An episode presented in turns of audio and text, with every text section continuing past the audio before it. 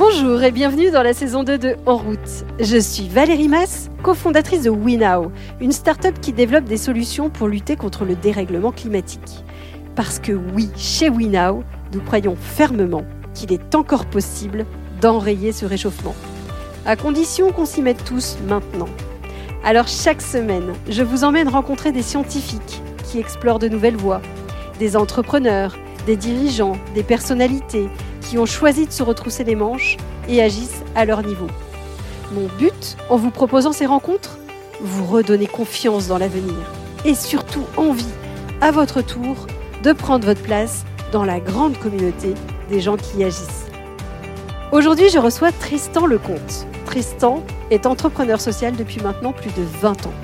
Étudiant, il a créé une association humanitaire. En 98, il a fondé Alter Eco, une marque de commerce équitable et biologique.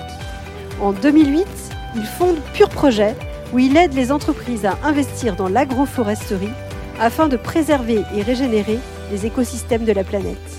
Et aujourd'hui, il est en train de lancer deux nouveaux projets. Avec Tristan, nous allons parler d'entrepreneuriat à impact, de l'impact positif de la plantation d'arbres sur les revenus des agriculteurs, de greenwashing ou encore de plastique. Vous êtes prêts à changer votre vision du monde? Alors, en route Bonjour Tristan. Bonjour. Alors merci Tristan d'avoir accepté de venir partager ton expérience au micro de En route.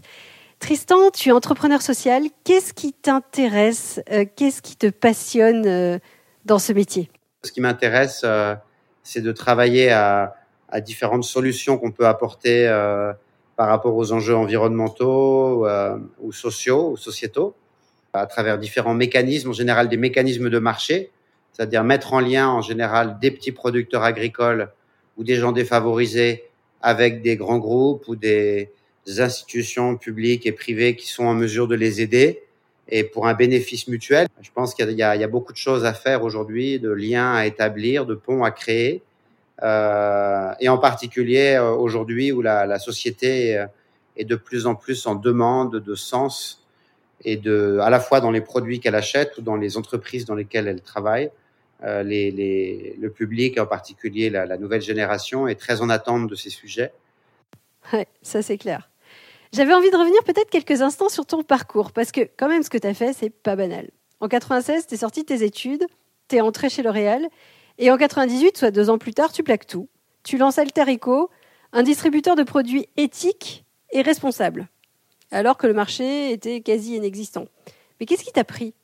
Je me suis dit que j'avais envie de me lancer dans un projet entrepreneurial et utile pour le monde.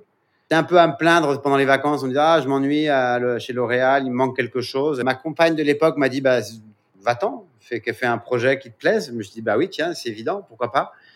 Et donc tout de suite après en novembre 98, deux mois après avoir quitté L'Oréal, j'ai ouvert une petite boutique près de Bastille pour tester les choses. Euh, puis je suis devenu commerçant et j'ai vendais euh, des, de des articles d'artisanat et un peu de d'alimentaire, mais le marché, le, magasin marchait pas, donc j'ai ouvert l'année d'après une plus grande boutique qui marchait encore moins bien. Après, j'ai ouvert un site internet qui marchait encore moins bien. C'était le flop des années 2000 euh, et de, des dot-com qui s'écrasaient en vol.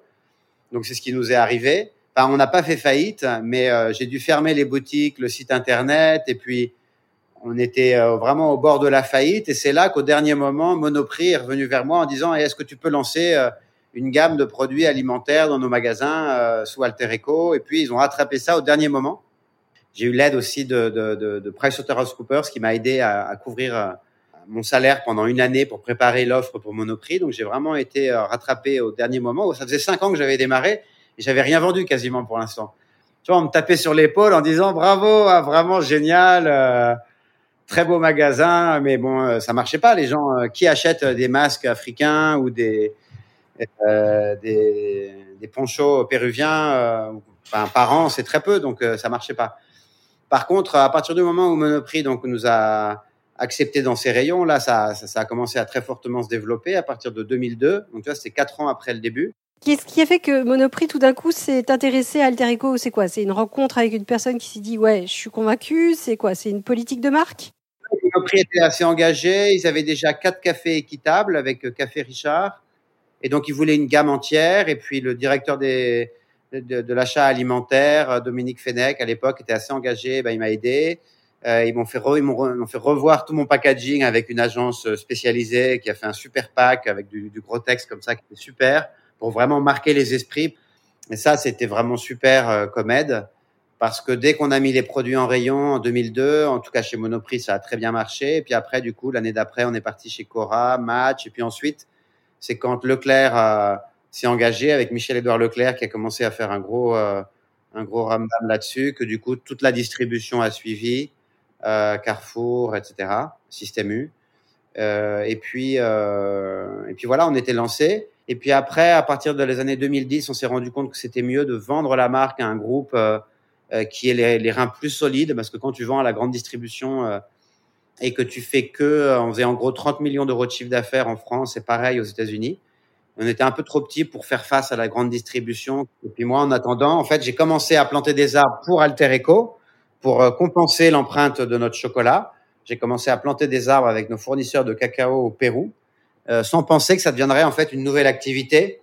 Puisqu'après, en, en racontant cette histoire euh, lors d'une conférence, il y a quelqu'un de Nestlé qui est venu me voir et qui m'a dit, est-ce que tu pourrais planter un million d'arbres pour nous, pour faire pareil à l'intérieur de nos filières? Et donc, c'est comme ça que j'ai monté Pure Projet et que progressivement, j'ai arrêté Alter Eco et qu'aujourd'hui, je me, je me dédie à Pure Projet depuis 12 ans. Et en fait, qu'est-ce qui t'a fait t'intéresser aux arbres et à la compensation? En fait, donc nos produits Alter Eco étaient bio et équitables, mais on était questionné sur l'empreinte carbone, et moi c'est un sujet qui m'intéressait.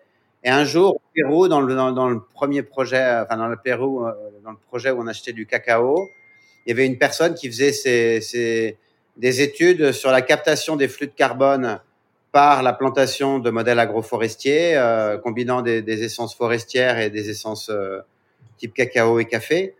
Et là, on s'est dit, bah tiens, euh, c'est super, c'est exactement ce dont on a besoin pour compenser les, produits Alter Eco. Donc, on a planté 5000 arbres la première année. Puis la deuxième année, 20 000 arbres. Et après, avec Nestlé, donc on a planté un million d'arbres. Et puis dans ce projet, aujourd'hui, on a planté 5 millions d'arbres et on a enregistré 400 000 hectares en zone de conservation qui sont protégés par les communautés locales. Et à partir de notre projet, euh, donc l'État péruvien a enregistré 2,4 millions d'hectares à l'UNESCO en zone de, biosphère. Donc 2,4 millions d'hectares, ça fait trois fois la Corse. Donc c'est chouette de voir que par la collaboration, la coopération entre des marques, le gouvernement, euh, les communautés locales, ben, de voir qu'on peut arriver à des projets comme ça de dimension internationale.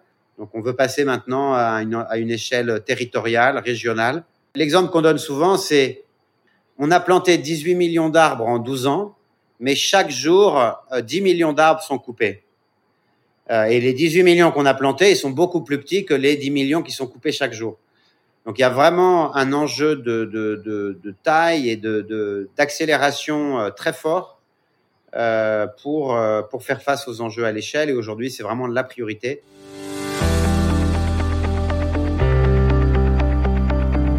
Alors, chez Pure Projet, je crois que vous avez réussi un truc génial, c'est de chiffrer tout ce que les arbres apportent. Est-ce que tu peux nous en dire plus? On a un outil qu'on appelle le monétiseur qui permet de monétiser le potentiel de création de valeur généré par un arbre planté, que ce soit au Pérou, en France ou en, en Thaïlande. Donc au Pérou, par exemple, en milieu tropical humide, là où on a planté les arbres avec Alter Eco et puis maintenant avec euh, beaucoup d'entreprises. Donc planter un arbre et le suivre sur 20 ans, 30 euh, ans coûte euh, 3,50 euros, mais l'arbre va générer chaque année jusqu'à 19 euros euh, de services écosystémiques par arbre et par an dans lequel il y a environ 50 centimes de carbone séquestré. Donc ça, en fait, c'est la raison pour laquelle on dit qu'on plante des arbres. On dit qu'on plante des arbres pour compenser l'empreinte des entreprises. Mais en fait, ça ne représente que 50 centimes du service généré par l'arbre par an sur les 19 euros. Parce qu'en fait, il y a des services beaucoup plus importants, comme par exemple sur les sols, la régénération des sols, puisque les arbres, avec leurs racines, euh, euh, perdent leurs racines comme ils perdent leurs feuilles. Et en perdant leurs racines, ça devient de la matière organique qui est à l'origine aussi de la constitution du complexe argilo-humique, donc du sol. Hein, S'il n'y a pas d'arbre, il n'y a pas de sol. Le sol qu'on utilise aujourd'hui, c'est la résultante d'arbres plantés sur des millions d'années euh, euh, qui se sont décomposés, et puis des vers de terre ont mélangé l'argile avec la, la, matière organique, etc. Donc c'est un exemple. Il y a des arbres légumineuses qui apportent naturellement aussi de l'azote euh, dans le sol. C'est des fertilisants naturels. Euh, les arbres permettent de régénérer euh, les ressources en eau parce que l'eau s'écoule le long des, du système racinaire où il y a une interception par les branches, du brouillard. Et pareil, ça, ça ruisselle le long de l'arbre. Alors que s'il n'y a pas d'arbre, la pluie tombe sur les sols et délavé et le sol est compacté et donc euh, et en plus du, du sol qui part euh, dans les rivières. C'est pour ça que les, les rivières sont, sont, sont marron couleur chocolat parfois parce qu'il y a eu de la déforestation. Les arbres préservent et régénèrent la biodiversité. C'est des habitats pour les insectes pollinisateurs, pour les oiseaux. Euh, les arbres créent du bois, de la médecine, des fleurs, donc séquestrent du carbone. Dépolluent l'eau aussi, puisqu'ils euh, euh, ils, ils s'alimentent en, en, excès de nitrate et de phosphate.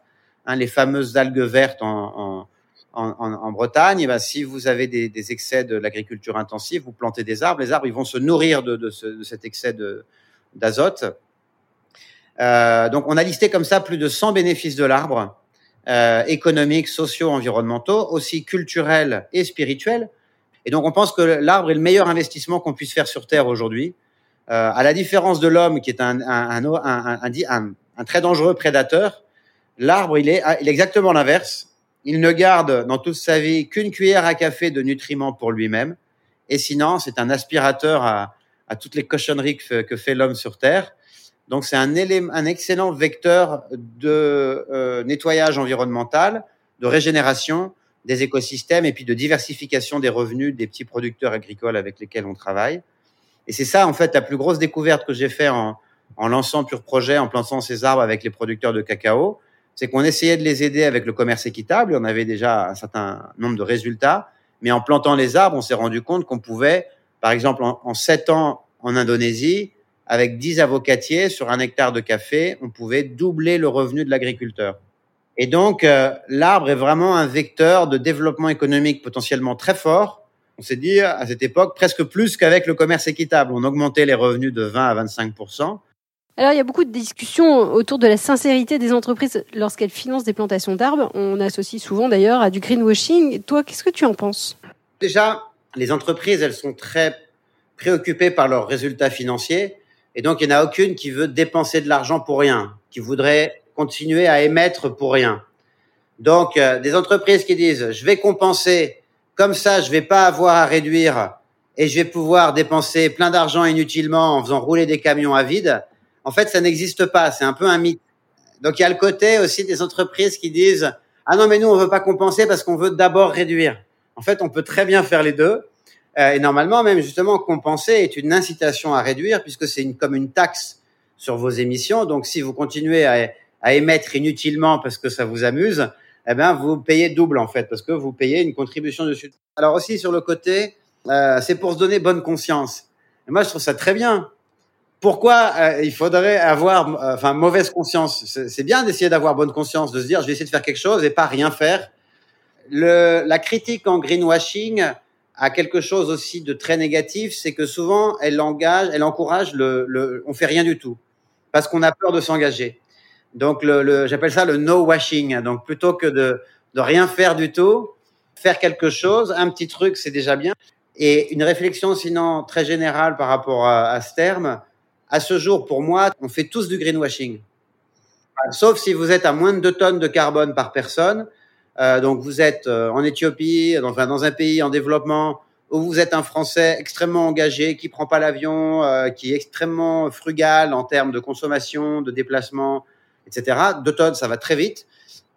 Et vu l'enjeu en fait de tout ce qu'il y a à faire, mettre l'énergie sur commencer par critiquer le tout petit qui existe, c'est pas très intelligent. Moi, j'essaie plutôt d'encourager tout ce qu'on peut faire en plus, créer des ponts plutôt que des murs. Il y a un, un, un principe que j'aime beaucoup aussi, c'est chez les samouraïs, par exemple, où euh, ils disent que euh, dans la vie, en fait, il y a deux choses qu'on peut faire soit se reposer, soit se libérer. Travailler à être plus libre. Et travailler à être ah, plus libre, bah, c'est s'engager, par exemple, toi, dans sa vie familiale, professionnelle, etc. C'est très large, un développement de discipline, de, de skills, de techniques. Et euh, j'aime bien voir l'entrepreneuriat social comme ça, comme un moyen de se libérer, se libérer des contraintes du marché ou des, des, des contraintes environnementales et sociales dans lesquelles on vit. C'est génial et, ça m'amène une question parce que je suis passionnée de développement personnel. Est-ce que tu penses qu'il y a un lien entre le développement durable et le développement personnel?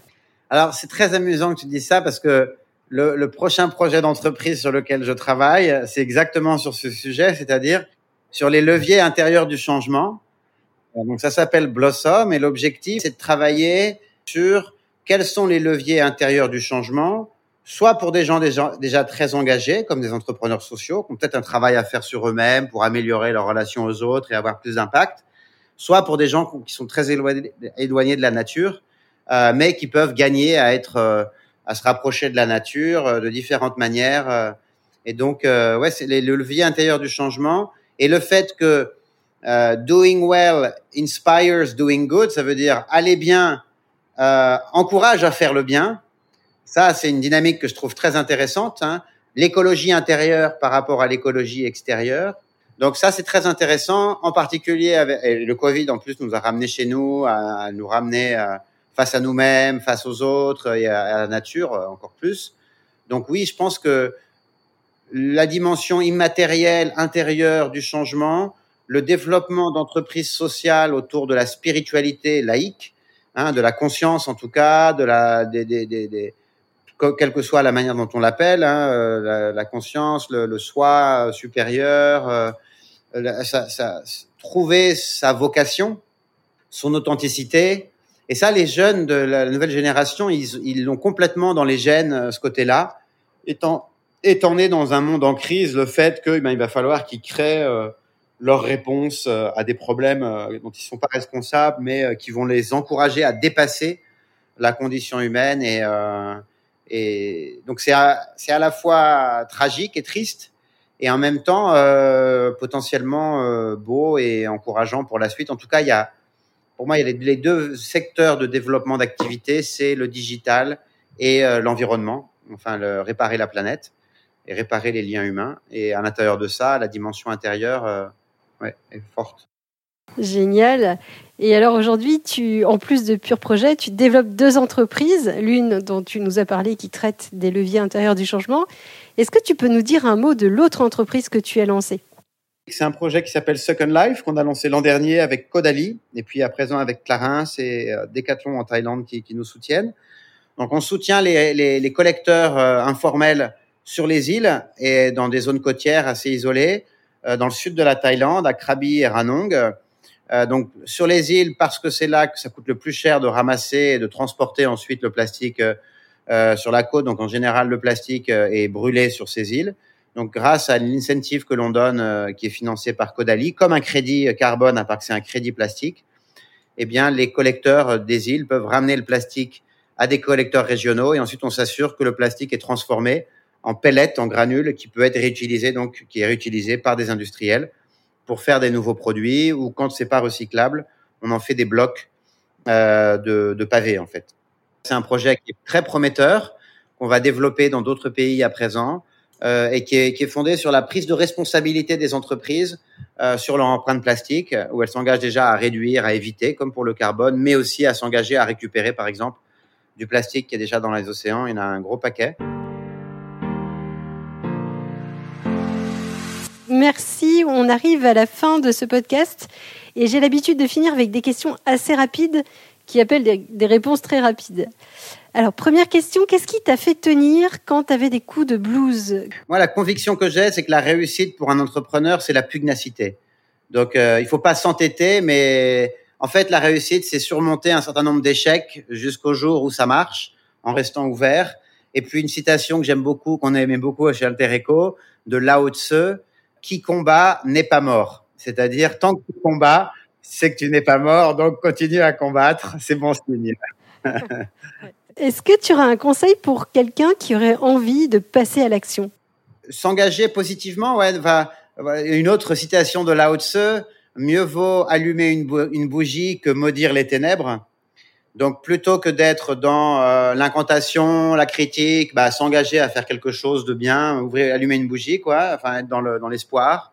Et puis euh, ne pas essayer de, de ça c'est un effort de chaque instant peut-être, euh, de s'extraire de ses pensées pour se connecter à ce qui est vraiment sa destinée plus profonde. Donc parce que plus on se connecte à ce silence, à cette vacuité, à ce, alors on peut appeler ça la prière, la méditation, la nature, la, totalité en fait, l'unicité, ce qui nous, ce qui, ce qui fait qu'on est euh, pleinement humain dans, ce monde. Euh, donc plus on peut s'extraire des pensées et plus on peut se connecter à ça et plus du coup, à mon avis, on peut être heureux et performant dans sa vie euh, personnelle et professionnelle. Merci. Et ma dernière question, qui est une question que je pose à, tout le monde, est-ce qu'il y a quelqu'un que tu aimerais entendre au micro de ce podcast? Ah oui, plein, mais euh, entre autres Francis Allais, par exemple, euh, éminent botaniste, expert des arbres, c'est notre c'est notre pape euh, chez ah, Projet. C'est notre, enfin une référence, quelqu'un qu'on a, on a eu la chance de l'avoir au bureau une fois et c'est c'est c'est un, un, un, délice de l'écouter et c'est des gens comme ça dont on a besoin pour plus aimer les arbres et la nature. Merci beaucoup Tristan, c'était passionnant et je crois que j'aurais pu rester encore une heure de plus avec toi. Merci. Merci Tristan. Si cet épisode vous a inspiré, n'hésitez pas à le partager sur les réseaux sociaux ou à lui attribuer 5 étoiles sur votre plateforme de podcast préférée. C'est comme cela que le plus grand nombre pourra le découvrir. Et qui sait, vous serez peut-être à l'origine d'une nouvelle vocation. Vous pouvez également retrouver tous les autres épisodes sur notre site web www.wenow.com. Et la semaine prochaine, je recevrai Dimitri Tsigalnitsi, directeur général de FreeNow France, pour discuter des enjeux climat dans le secteur du transport et plus particulièrement dans celui du VTC. À très vite!